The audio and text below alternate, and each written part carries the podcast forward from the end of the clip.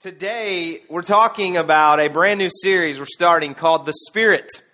We're going to talk for the next five weeks about the Holy Spirit. We're talking about this part of God, which we'll actually even talk about if the Holy Spirit is a part of God. But we're talking about this part of God, this part of the Bible, this part of Christian faith that is the Holy Spirit and, and who the Holy Spirit is, what the Holy Spirit is. And so we're going to talk about that over the next five weeks. And today is kind of a 50,000 foot level. It's kind of week one where we're going to deal with an overview, a summary. Today's title is The Spirit of the Bible. We're going to look through all scripture here and, and really look at what the Bible says about the Holy Spirit and, and hopefully to bring some clarity to us uh, about this subject matter and about who the Holy Spirit is. But even beyond that, it's really to set us up for the next four weeks. So you're in here for a great week because you're here at the very beginning. And so, over the next few weeks, we're going to talk about some very specific and, and, and, applicable parts of the Holy Spirit in our lives what the Holy Spirit does and, and how the Holy Spirit works in corporate settings like this and in the church and through people in church. We're going to talk on Father's Day about the Spirit really allowing us to look to God as Father and how that even works. We're going to talk about the gifts of the Spirit and the fruit of the Spirit. We're going to talk about some of the questions that you may have about the Holy Spirit. Some people are very comfortable talking about this subject. Some people were raised in a faith tradition where the Holy Spirit was always talked about and, and parts of the Holy Spirit were regularly understood and, and, and exercised and all. And so, for some of you, this is a, a totally unique topic. This is a different thing for you. You've never been exposed to that. And so when we talk about this, you're, you're not really sure where we're going with this. We're going to talk about some of the questions that you may have about the Holy Spirit over the next few weeks and, and some things that you may have heard or experienced or thought about the Holy Spirit and what really Scripture says and what, uh, what God really desires for us as it relates to the Holy Spirit. I heard a story about a man who went shopping with his wife. And they went shopping, and she found a brand new comforter and she showed this comforter to him. She said, Look at this. Don't you think this is beautiful? Wouldn't this look beautiful in our room? And he looked at it and he said, Yeah, baby, that, that would look awesome. I mean, it looks just like the decorations in our room and in our house. I think it's awesome. And so they buy the comforter. And they take it home, and that first night, he knows they've already kind of been. She took the comforter upstairs later. And that first night, he had been a little later coming to bed, but he comes up into the bedroom and he's getting ready to lay down, and he notices that the new comforter is not on the bed. So he's very confused. And so he, he actually kind of says to his wife, he says, Where is the new comforter that we just bought? She said, You stupid man. You don't use the comforter, you just look at the comforter, right? And I don't know if you have anything like that in your house, like those little bathroom soaps that have to look like shells for the all time, like you can't actually use them with water or they quit looking like a shell. Um, or the, the towels that hang in a bathroom or somewhere that you don't actually use as towels. They're just decorative. Um, I don't know if you have anything like that, but I'm afraid that some of us look to the Holy Spirit as something like that. It's something that, you know, maybe looks good or it sounds good or we, we understand it's kind of a part of the system, it's a part of the culture, but it's not actually something that you use. It's not actually something that you interact with. It's not actually something that has any meaning or bearing or application to our personal lives. And so my hope is that over the next few weeks, we can really break that down and, and hopefully understand a little better what it is that God desires for us as it relates to the Holy Spirit. So again, today's kind of like Holy Spirit 101. All right, so this is a, a 50,000 foot level. But the first thing that I want us to do, we're going to look at a lot of scriptures. Some of them will be on the screen, some of them will not. But the first thing I want you to do, if you would, when you walked in, you should have received one of our bulletins or worship guides and a pen. And if you're not a note taker, that's okay. You can doodle and that's fine. But I want to at least make it look like some of you are taking notes. But I'm just going to give a bunch of scriptures throughout the day. Some of them I'll read. Some of them you'll see on the screen. Some of them you may not. I may just read them aloud or I may just give you the reference. But I want to give you the opportunity to just make sure you know where some of these scriptures that I'm referencing are in the Bible so that you can maybe go back and look at it a little later. Two other things that I want to make you aware of before we jump in. This is not it's not intended to be all scholarly today, but two other things I want to reference you to uh, before we get started is that when you leave today in, in your worship guide there's a, a, website that's listed there about some additional resources it's called mpinthespirit.wordpress.com it's a blog we've set up for this month And, uh, and today, uh, week one, additional resources are posted. Every Sunday, new resources will be posted that are additional to the sermon, both at our Marietta campus and our Canton campus where we're, we're preaching this series. Um, you can ask questions via the comments on that blog, and myself and Pastor Mark, who's our senior pastor for both locations, um, some of our other pastors and teaching team members will be responding to those questions. There's some other things that we'll be posting on there as well, so you can utilize that for some additional resources, additional study. Um, and then the last thing is at the end of this month, June the 30th, you can sign up for a free lunch that we're providing here at the school after our service is over. You have to register for that, but it's to help you understand the idea of spiritual gifts. So I just wanted to give you kind of an idea about what was to come there. So let's jump right in. The first thing that I want you to know today is that the Holy Spirit is God. The Holy Spirit's not this additional part to who we, we worship or something that helps God necessarily, although that's a part of it. But the Holy Spirit is God. And I want to read a quote. This will be up on the screen. It's by John Feinberg. It says, As to the Holy Spirit, if he is not fully God, the implications for salvation are, again, serious. Scripture teaches that the Holy Spirit regenerates believers, and some of these words will be big. We'll address most of these, and indwells and fills them. But if the Holy Spirit is a lesser God or no God at all, how can we be sure that He can do any of these things? Moreover, unless he is co equal or equal to God and the Son, Jesus Christ, unless he's co equal in being and purpose with the Father and the Son, what guarantees that even if he tried to do such things, the Father and the Son would recognize his actions as appropriate and relate to us accordingly. So, what John Feinberg is saying here is that the Holy Spirit has to be God because the Holy Spirit throughout Scripture is referenced as one who does the work of salvation, does the regeneration in our lives. So, Jesus on the cross did the work, He was the mediator on the cross. And the Holy Spirit took that work and then allowed that work to take place in our hearts and in our lives. And if the Holy Spirit wasn't God, then the Father nor the Son would have to respect the work of the Holy Spirit in our lives. A couple other scriptures I want to I want to throw at you here. 1 Corinthians chapter 3 verse 16. This is a scripture some of you may have heard before. It relates to your own body. It says, "Don't you know that you yourselves are God's temple and that God's spirit lives in you?" So the idea being that your body, who you are, is God's temple, and that God, recognizing the Holy Spirit as God, allows the Spirit to live in God's temple. What is your body? Another scripture that we reference a lot in our corporate gatherings here is Matthew chapter 28, verses 19 and 20. It's the Great Commission. It's kind of some instructions that Jesus gave to his disciples before he left the earth as to what we should be doing, what we should be about. And this is what it says Therefore, go and make disciples of all nations, baptizing them in the name of the Father, and of the Son, and of the Holy Spirit, teaching them to obey everything I have commanded you. And surely I am with you always to the very end of the age. Right there at the end of verse 19, it says, Baptizing them in the name of the Father, and of the Son, and of the Holy Spirit. So Jesus, who claimed to be the Son of God, who was recognized by God as his Son, says that when you do the work of God, when you go and make disciples, you baptize them, you allow them to go public with that profession of faith, and you do so in the name of God the Father, God the Son, and God the Holy Spirit. So there is a recognition here that the Holy Spirit is God. These scriptures will not be on the screen, but let me give you a couple of other things really quick to help you understand that the Holy Spirit possesses the same attributes that are given to God throughout Scripture. The first of those is that the Holy Spirit is omnipresent. Everybody say omnipresent. Omnipresent. Omnipresent means he's everywhere at all times. Here's what uh, the scripture that I want to look at Psalm 139, verse 7 through 10. It says, Where can I go from your spirit? Where can I flee from your presence? If I go up to the heavens, you're there. If I make my bed in the depths, you're there. If I rise on the wings of the dawn, if I settle on the far side of the sea, even there your hand will guide me, your right hand will hold me fast. So, where can I go from to get from your spirit? The idea that the spirit is everywhere there in Psalm 139. The spirit is also omniscient, which means all knowing. Everybody say omniscient. omniscient. Good job. You're doing great today. 1 Corinthians chapter 2 verses 10 and 11 said God is revealed to us by his spirit. The spirit, listen to this, searches all things, even the de- the deep things of God. For who among men knows the thoughts of a man except the man's spirit within him? In the same way, no one knows the thoughts of God except the Spirit of God. So there's two things at play here as it relates to the all knowing power of the Holy Spirit. He not only knows the thoughts that you and I have because He's the Spirit inside of us, He knows the thoughts of God because He's the Spirit of God, which is a really, really powerful thought. The other thing is that He is omnipotent. Everybody say omnipotent. That means all powerful. Luke chapter 1, verse 35 says, The angel answered, The Holy Spirit will come upon you, and the power of the Most High will overshadow you. So the Holy One to be born will be called the Son of God. We're going to talk about that in just a minute. The last thing that I want you to know about the Holy Spirit as God is that the Holy Spirit, just like God, is eternal.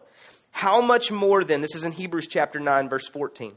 How much more then will the blood of Christ, who through the eternal Spirit offered himself unblemished to God, cleanse our consciences from acts that lead to death, so that we may serve the living God, the eternal Spirit. So, not only is he omniscient and omnipotent, uh, not only is he eternal, but we understand that he does, and this was related to the quote that we read a few minutes ago the Holy Spirit brings salvation. If you've ever prayed a prayer of salvation, if you've ever longed to be saved, or you've heard anybody talk about that, um, what you understand is that we reference a lot the work of Jesus Christ on the cross, which is the, the mediator work, right? The work of God through the Son, Jesus Christ, to be the sacrifice for our sins. And the work of salvation that's brought about through that action is done by the Holy Spirit. Titus chapter 3, verses 3, 4, and 5 say this. At one time, we too were foolish, disobedient, deceived, and enslaved by all kinds of passions and pleasures. We lived in malice and envy, being hated and hating one another. But when the kindness and love of God our Savior appeared, He saved us, not because of righteous things we had done, but because of His mercy. He saved us through the washing of rebirth, which, took, which references the blood spilled by Jesus Christ on the cross, and renewal by the Holy Spirit. There's a renewing that happens by the work of the Holy Spirit. The last thing that I want you to know about this part is that the Holy Spirit is connected to the scripture that you read. If you have in your hands right now a, a bound paperback Bible, maybe you have some type of app on your smartphone or something like that, it doesn't change the truth that's written in 2 Timothy chapter 3 verse 16. It says this, all scripture is God breathed and is useful for teaching, rebuking, correcting, and training in righteousness. So when you see or hear any part of Scripture that references the Holy Spirit, there's a couple of things that I want you to be looking for. One of those things is when you see anything related to the word Spirit. Holy Spirit, Spirit of God. That is a direct reference to the Holy Spirit that we're talking about. Another thing that you want to be looking for that is very important for us to understand when we start looking at the Holy Spirit would be the, the word or the imagery referenced by the idea of breath. So, right here in this passage, and we'll reference a few more in just a minute in 2 Timothy, it says that all scripture is God breathed. The idea that God's Spirit is what brings about the scripture. Now, the, the Bible is written, was written down by men. But we understand that the initiative to do that, the words that were given to be written down, were, were given by the Spirit of God so that they could be recorded so that you and I would have access to that. So, anytime you see Spirit, Spirit of God, Holy Spirit, anytime that you see the idea of breath or wind, you see the reference, some of the imagery that would be referring to the Holy Spirit. So, anytime you see that in Scripture, you can study that a little further, look for the context to understand if that's something referencing the Holy Spirit. The last part of this related to understanding the identity of the Holy Spirit is not only is the Spirit God, the Spirit is also a person. Now, I know sometimes when we look at this, we look at the idea that Jesus is the part of God's nature that we saw in physical form.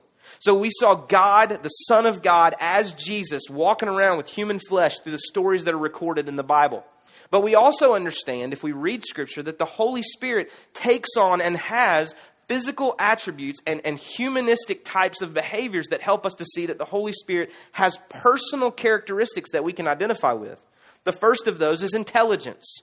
In John chapter 14, verse 26, it says, But the counselor, the Holy Spirit, whom the Father will send in my name, will teach you all things and will remind you of everything I've said to you.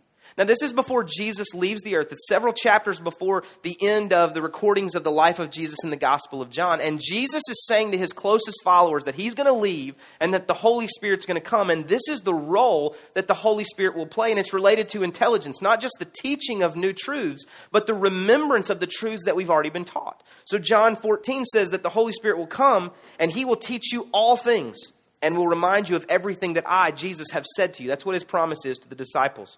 Not only that, but the Holy Spirit has a will. And when I say will, I'm talking about what's referenced here in 1 Corinthians chapter 12 verse 11. It says all these are the works of one and the same Spirit. He gives them, or in some translations of Scripture, it says he wills them to each one just as he determines. Now, this is a passage of Scripture in 1 Corinthians 12 that's referencing the idea of spiritual gifts. We're going to talk about that in a few weeks. Uh, we're going to reference it a little bit next week. But spiritual gifts is the idea that, that God works through individual people for the sake of other people. He works through the individual people for the sakes of themselves and for those they come in contact with in community like we have here in a local church, but also in the community at large. And so God may speak through and work through an individual to do that for the sake of someone else. But at the very beginning of that chapter in 1 Corinthians 12, and we'll reference this a little bit next week, like I said, we have the understanding that those spiritual gifts come from the Spirit and He gives or He wills them to whoever He wishes. So, one, let me just go ahead and give you a foreshadowing to next week. We're not going to reference spiritual gifts as this idea of attaining spiritual maturity. I kind of thought that when I was growing up. I thought when I was growing up that spiritual gifts were given to the most mature spiritually among us. That the people that were the most mature spiritually were the people that God used the most in these corporate gatherings. And I don't believe that there's grounds to show that in Scripture. I believe that spiritual maturity is fleshed out by an understanding that God uses those who make themselves available to be used. But God is the one, through the power of the Holy Spirit, to give those gifts, to will those gifts to those that He chooses. And that helps me to understand that there are people that I probably wouldn't have chosen for service that God chose for service, and He gifted them spiritually to do the things that He'd called them to do. The last thing as it relates to personal characteristics about the Holy Spirit is that the Holy Spirit has emotions. Uh, Ephesians chapter 4 verse 30 says, "And do not grieve the Holy Spirit of God, with whom you were sealed for the day of redemption." This idea that there are emotions that are experienced by the Spirit of God. We, we understand that the emotions that were experienced by Jesus when he came and he lived on the earth, and those things that are recorded in the Gospels, they help us to see, and, and Hebrews references when talking about Jesus, that Jesus experienced the same kinds of things that you and I experience. But because the Holy Spirit is God, just as Jesus is God, there's the idea here that every part of God's nature has the ability to connect to the things that you and I experience and the things that you and I feel. And so, if we are God's temple, and we are the dwelling place of the Spirit of God, that we understand that there's emotions that are able to connect to the emotions that we feel through the power of God. The next thing that I want you to know about the Holy Spirit, and hopefully you're with me. Are you still with me? All right, I got three people that are still with me. Everybody else is doodling. That's okay. That's all right. The next thing that I want you to know about the Spirit, and again, I'm probably talking out of my own insecurities about what I was either taught or what I misunderstood, if that's even a word, um, when I was taught these things when I was growing up in church is that the Holy Spirit didn't just show up in the book of Acts. I don't know why, but I thought when I was reading through the Bible that, you know, you had the Old Testament and that was kind of governed by the law. And then you had Jesus show up in the New Testament and he was the fulfillment of the law. And then he said, I'm leaving, and when I leave, the Holy Spirit's coming. And so then the Holy Spirit showed up. But I want us to trace a few instances here throughout Scripture that show us that the Holy Spirit has been a part of the entire narrative of Scripture. That even back to creation, the Holy Spirit was visible and at work. Genesis chapter 1, verse 2 says this Now the earth was formless and empty, darkness was over the surface of the deep, and, listen, the Spirit of God was hovering over the waters. The Spirit of God was there when there was nothing created, when there was a formless sense of chaos going on before there was even the world that you and I have the ability to see. Genesis chapter 2 tells the story of the creation of man. And this is a really powerful scripture here in Genesis chapter 2, verse 7, that speaks to us about the power of the Spirit in our lives. Listen to this.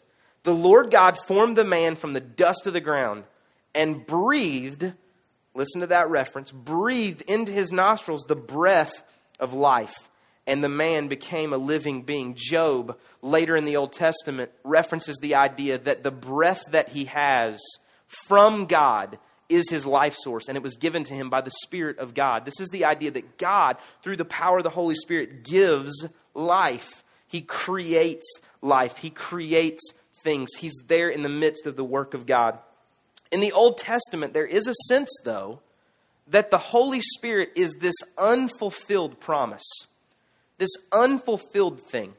There, there's a lot of talk in the Old Testament about the things to come, the longing of what is to be at some point in the future. One of the most powerful passages that we have, and people that are raised in some type of Pentecostal faith tradition refer to this verse a lot, this passage a lot, and it is very powerful, but I want to use it in a little different context. Joel chapter 2, verses 28 and 29 say this And afterward, I will pour out my spirit, capital S, referring to God, on all people. Your sons and daughters will prophesy. Your old men will dream dreams. Your young men will see visions. Even on my servants, both men and women, I will pour out my spirit, capital S, in those days.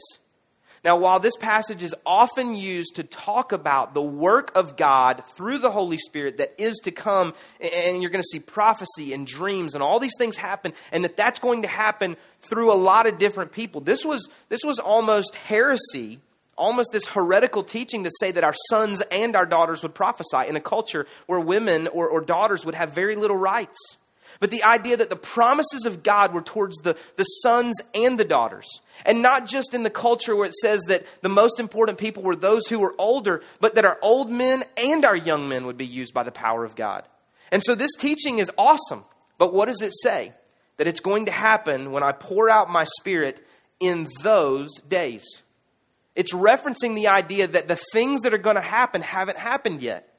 And even though we may read stories throughout Scripture where we see some partial fulfillment of the promises of God, I would contend that this is not even really fully fulfilled until the end of the story, until what's even to come still.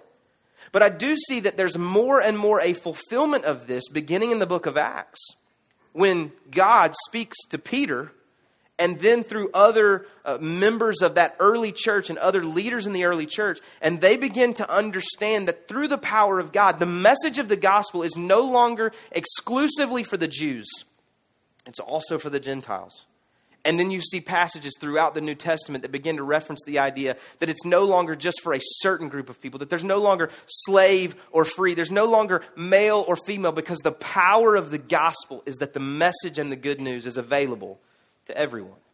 And so Joel chapter 2 references here that the Holy Spirit is an unfulfilled, it is a yet to come promise of fulfillment because it's to come in those days. And this has nothing really to do with today's message. It's just one of my favorite passages in the entire Bible as it relates to the work of the Spirit. It's in Exodus chapter 35, and it's going to be up on the screen, beginning in verse 30. It says this Then Moses said to the Israelites, See, the Lord has chosen Bezalel, son of Uri, the son of Hur, of the tribe of Judah.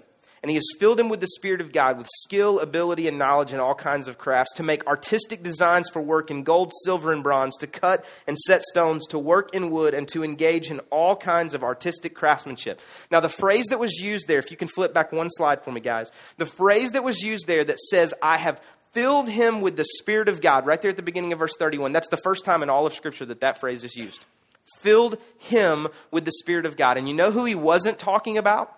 He wasn't talking about Moses. He wasn't talking about a pastor or preacher or teacher. He was talking about a construction worker. He was talking about someone that God desired to use to create for him a place that the people could worship together. And so he says, I've chosen Bezalel, and I have filled him with my spirit and here's the specific skills that he has. So we see that there are skills, natural skills that he has, and we see that there's an empowerment to do what God needs him to do. And so the first time that we ever see this idea of being filled with the Spirit, it's a construction worker.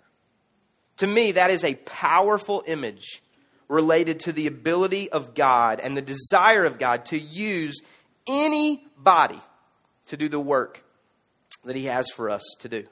So we've spent a lot of time in the Old Testament. Let's jump to the New Testament.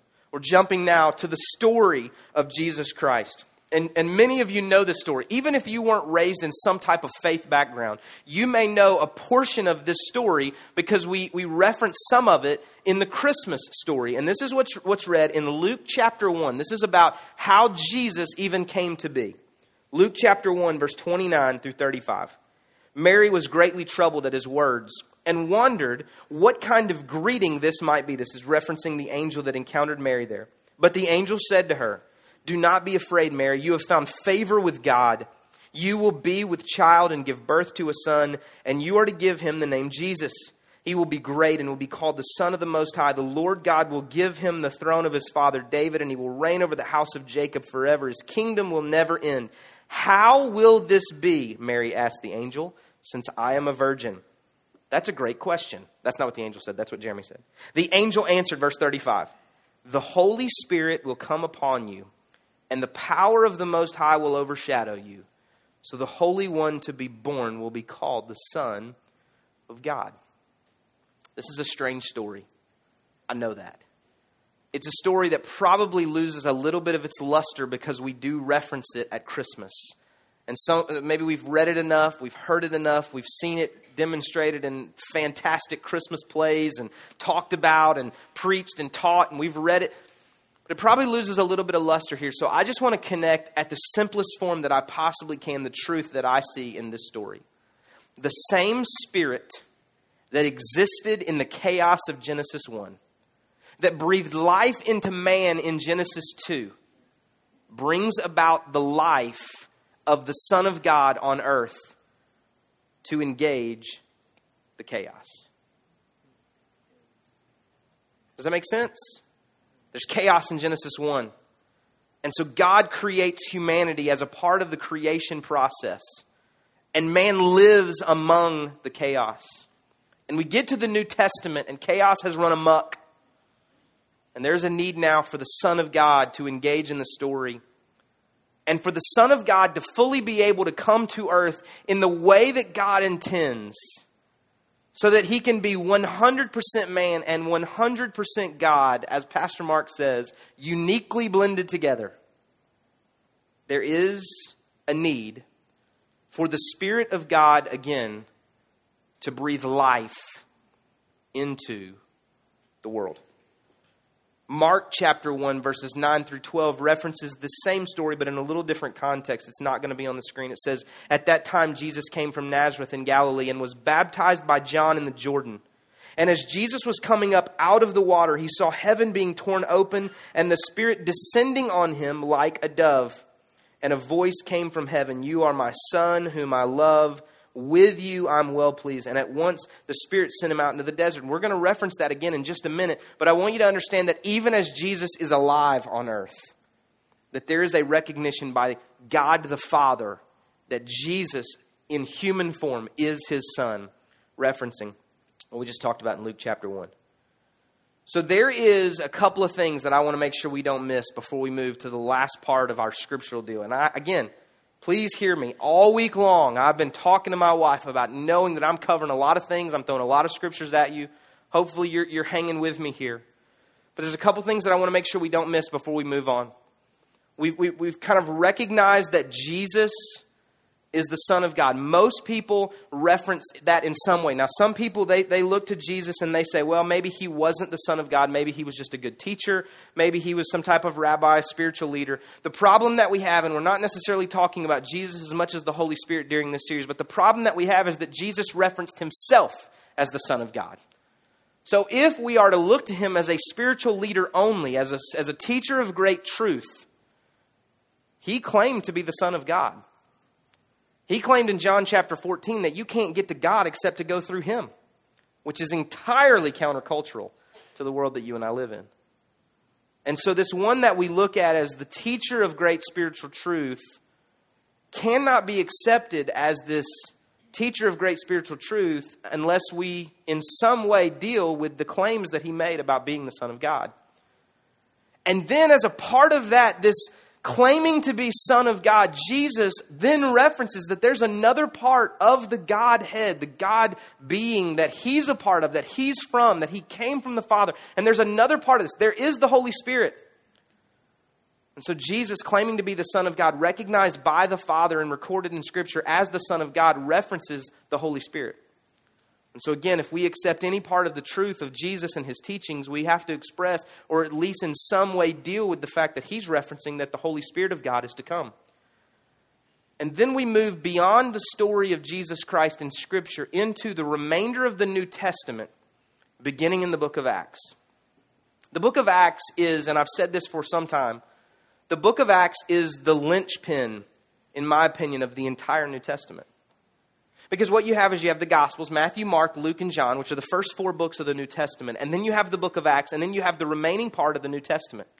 And much of the remaining part of the New Testament references or in some way is connected to the stories that are laid out for us in the book of Acts. The book of Acts begins by referencing the Gospels and by referencing in chapter 1 the story of Jesus Christ and his ascension back to the Father after his death. Chapter 2 is about the power of the Holy Spirit coming after Jesus has been taken away to give the people the power to do what Jesus said they were going to need to do and take the gospel to the ends of the earth. Remember Matthew 28. Therefore, go and make disciples in all nations. And then in Acts chapter 1, verse 8, which we'll reference, I think, at the end of this month in the last sermon of this series, he says that you will receive power when the Holy Spirit comes on you to be my witnesses in Jerusalem, Judea, Samaria, and the ends of the earth. So there is the idea in Acts chapter 2 that they now receive the power of God to fulfill the mission of God. And then the rest of that book is the stories of, of guys like Peter and Paul and Timothy and Barnabas and guys that are walking around preaching, proclaiming the good news of Jesus Christ, establishing the early church, setting up churches in various communities that they come in contact with. And then later in the New Testament, we have a number of writings from Paul and others, either to the churches that were established in the book of Acts, to a group of people that are referenced in the book of Acts, or that take place at the same time that those churches are being established in the book of Acts. And so the book of Acts is a powerful, powerful piece to understanding the narrative of Scripture. And I want us to read, and I'm going to read a lot of Scripture here. It's not going to be on the screens because it would be like 37 slides, all right? Acts chapter 2, the first 12 verses. We've referenced much of this over the last few weeks or months in some of the other teachings that we've done, and I'm going to skip a lot of the words that I would just make fun of myself for saying, all right? Acts chapter 2, verse 1 through 12. When the day of Pentecost came, they were all together in one place. And suddenly a sound like the blowing of a violent wind came from heaven and filled the whole house where they were sitting. And they saw what seemed to be tongues of fire that separated and came to rest on each of them. All of them were filled with the Holy Spirit and began to speak in other tongues as the Spirit enabled them. Verse 5. Now they were staying in Jerusalem, God fearing Jews from every nation under heaven. When they heard this sound, a crowd came together in bewilderment because each one of them heard them, the people that came out of the room, speaking in his, the people that were listening, their own language. Utterly amazed, they asked, Are not all these men who are speaking Galileans? Then how is it that each of us hears uh, hears them in his own native language. There's a bunch of words there that I would butcher in verse 9 and 10, so just skip those, but understand we're referencing the nations of the world represented there, verse 11, both Jews and converts to Judaism, Cretians and Arabs. We hear them declaring the wonders of God in our own tongues, amazed and perplexed. They asked one another, What does this mean? Now, this passage here, like I said, is a linchpin, it's a hinge in the story because it connects the work of the Spirit of God prior to this through Jesus, through the prophets of the Old Testament, through the work of creation at the beginning of the book of Genesis. It connects that work of the Spirit of God and the power of God to the work that is to come in the remainder of the New Testament. And really, the remainder of time. We are here today because of what happens in Acts chapter 2. We exist in this place today because of what happened in the passage of Scripture that we just read. And so we see the work of the Holy Spirit through the people in the upper room. They come out of the upper room, they begin proclaiming in the nations of the known world what's taking place. And after that, like I said, Peter and Paul and others, they, they go out and they begin teaching and establishing churches. And we see through the power of the Holy Spirit that people are healed, people are baptized, People do amazing things through the power and under the power of the Holy Spirit. And we see that God uses ordinary men and women to do the work that He needs them to do to fulfill the promise. So the Holy Spirit is God. The Holy Spirit is shown throughout the entire Bible. So, what does this mean to me and you?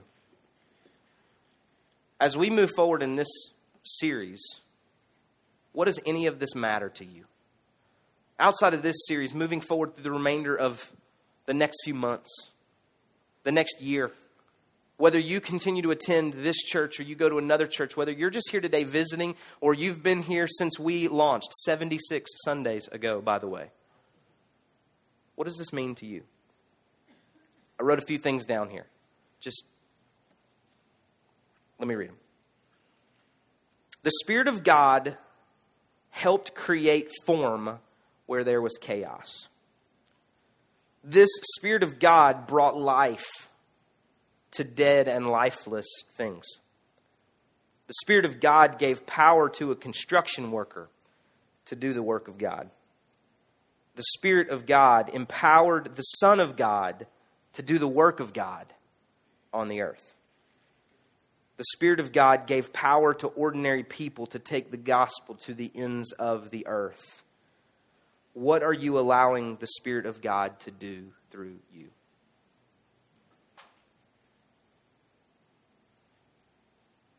Is the Holy Spirit a comforter just to be looked at? Or a piece of our lives to be utilized?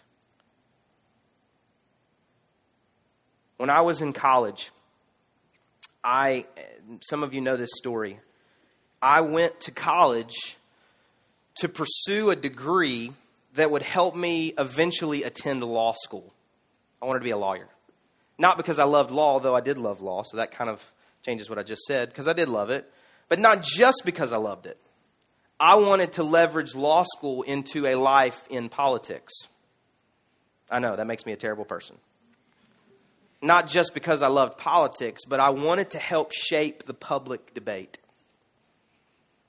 I wanted to help shape discussion that would affect change. I come from a long line of preachers. Like, if I were to tell you all the people in my family who are in ministry today, it would take me a little while. It's the family business, and I don't mean any disrespect to that. I just mean it's, it's what members of my family do. And I had decided at a pretty early age in my teenage years that I was not going to do that. My brother had been called into ministry by the power of God, and I decided ah, that's going to be for him. I'll do something different. And I went to college and I was taking some classes to try to eventually get to being able to graduate with some type of degree that helped me get into law school, go through law school to get into the things that I wanted to eventually do. And again, some of you know this story, but I was sitting in a chapel service. The school that I attended, they had chapel and they had a, a, thing called convocation once a semester. And the convocation was a series of services over the course of a week that you came and you were required to attend a certain number of these services. And so I was attending, and I wasn't a backslidden heathen, you know, hellion going to hell on the first bus here, but I mean, I just was you know, a college student that had been playing a lot of softball and chasing girls, and so I hadn't finished a, a, project that was due the next day. So I came to the service to get credit for attending the service. But I wasn't paying attention to anything that was going on. Instead, I was writing a paper due the next day. And so, so as some of you are doing right now. So I was sitting in the balcony, writing away, working on something.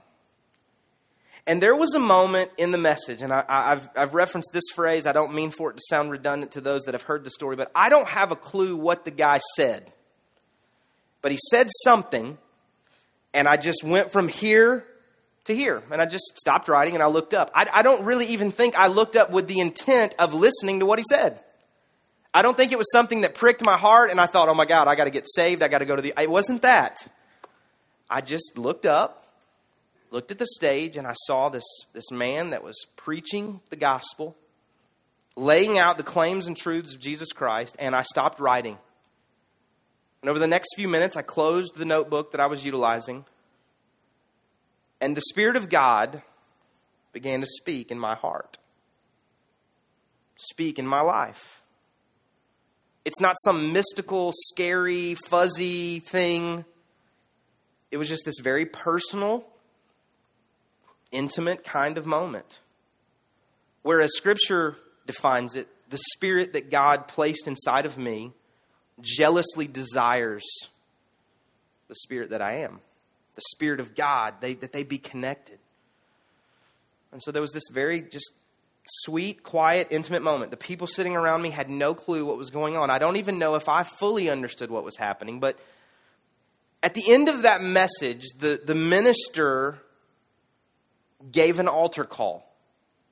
If you're not familiar with what that is, it's similar to what we did earlier, but it's in response to a message where they open the altar and they say, Hey, if you want to come and pray, these altars are open, you come and pray. And, and, and I've said, I don't remember exactly what the altar call was for. It could have been for pregnant, unwed mothers, but I knew I had to go. I just knew in that moment, I, I think I'm supposed to go pray. So I don't know if everybody else in the room was looking at me going, He's pregnant? I don't know. I, I can't figure that out. But I know in that moment that I was supposed to respond. I knew that because of the work that the Spirit of God was doing in my heart. And I went, there's a stage very similar, laid out like this, and there's a staircase on the right side, and about three or four feet just inside that staircase, I knelt down on the floor.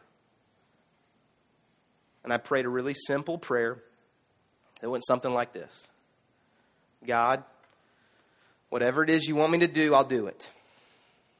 Whatever you want me to say, I'll say it and go anywhere. I'll, I'll just follow you anywhere it is that you would have me to go in the world.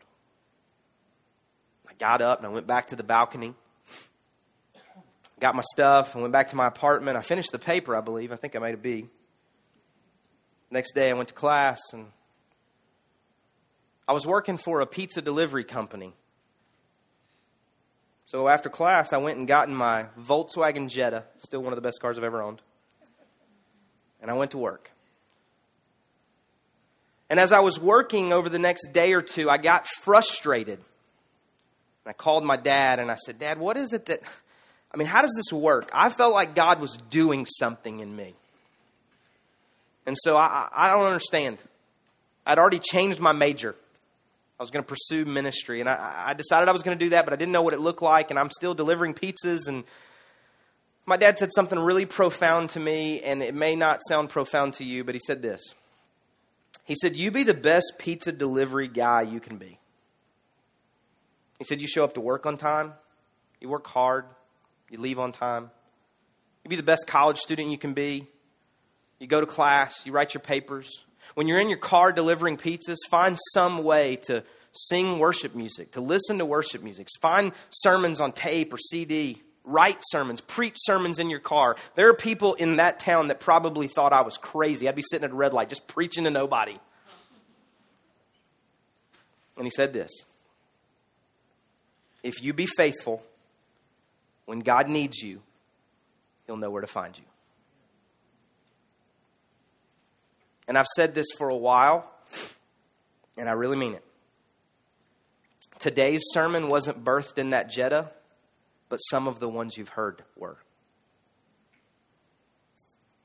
And it all started with a conversation between me and the Spirit of God. The Spirit of God brought form where there was chaos the Spirit of God brought life to dead and lifeless things. The Spirit of God gave power to a construction worker to do the work of God. The Spirit of God empowered the Son of God to do the work of God on the earth. The Spirit of God gave power to ordinary people to take the gospel to the ends of the earth. What are you allowing the Spirit of God to speak into you? What are you allowing the Spirit of God to say to you? What are you responding to that the Spirit of God has said to you?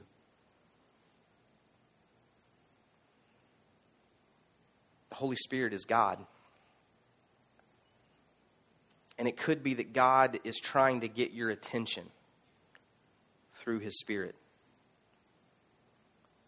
And so, my prayer for you today is very simple. I'm going to ask Alan to come. My prayer for you today is very simple. It's what I've been praying leading up to this series, not even just specifically about today. It's what I'll continue to pray throughout the remainder of this series that no matter what your level of understanding or comfort about the Holy Spirit is or was before today, that you recognize one truth the Holy Spirit is God.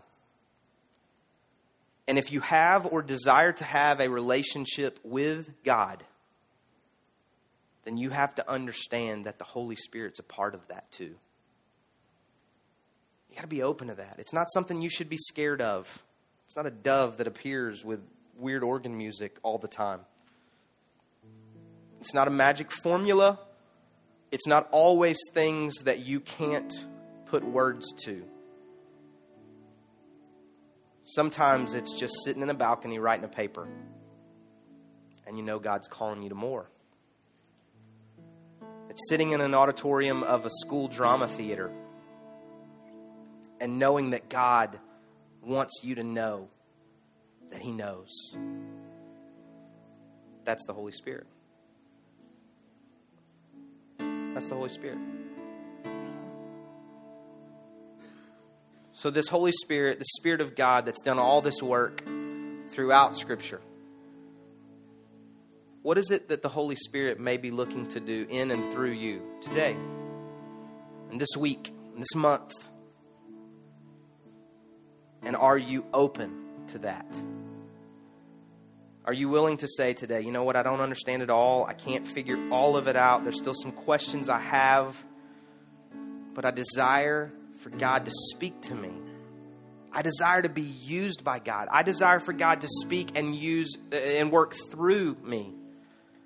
And if that's the Holy Spirit, if that's the work of the Holy Spirit, then I'm open to that. That's where we start today over the next few weeks, I'm so excited. I, I hope you'll join us.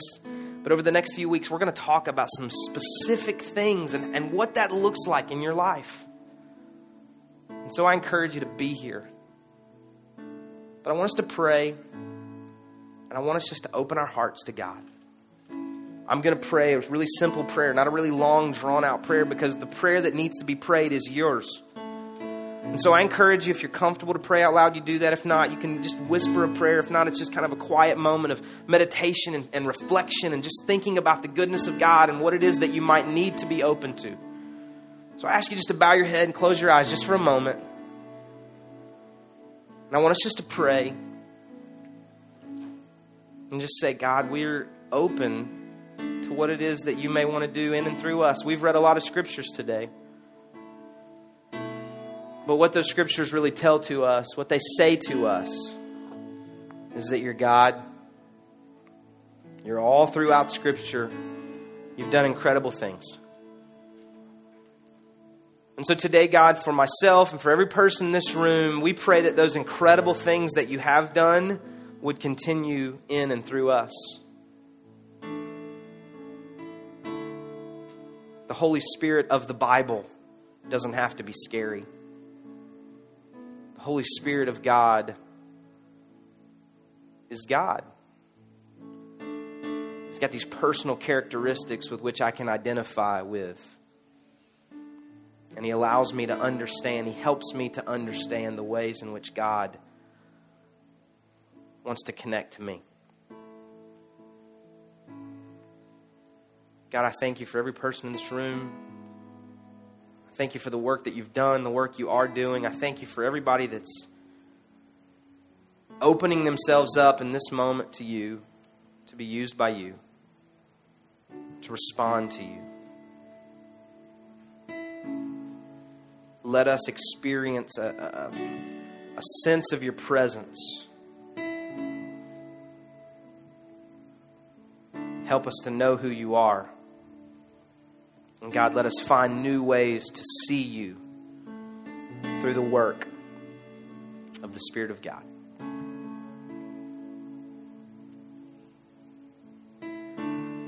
Let this month be a life defining month for some of us as we look at a subject maybe we've never studied, never thought about.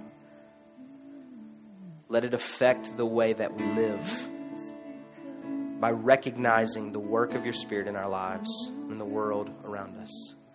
In Jesus' name we pray.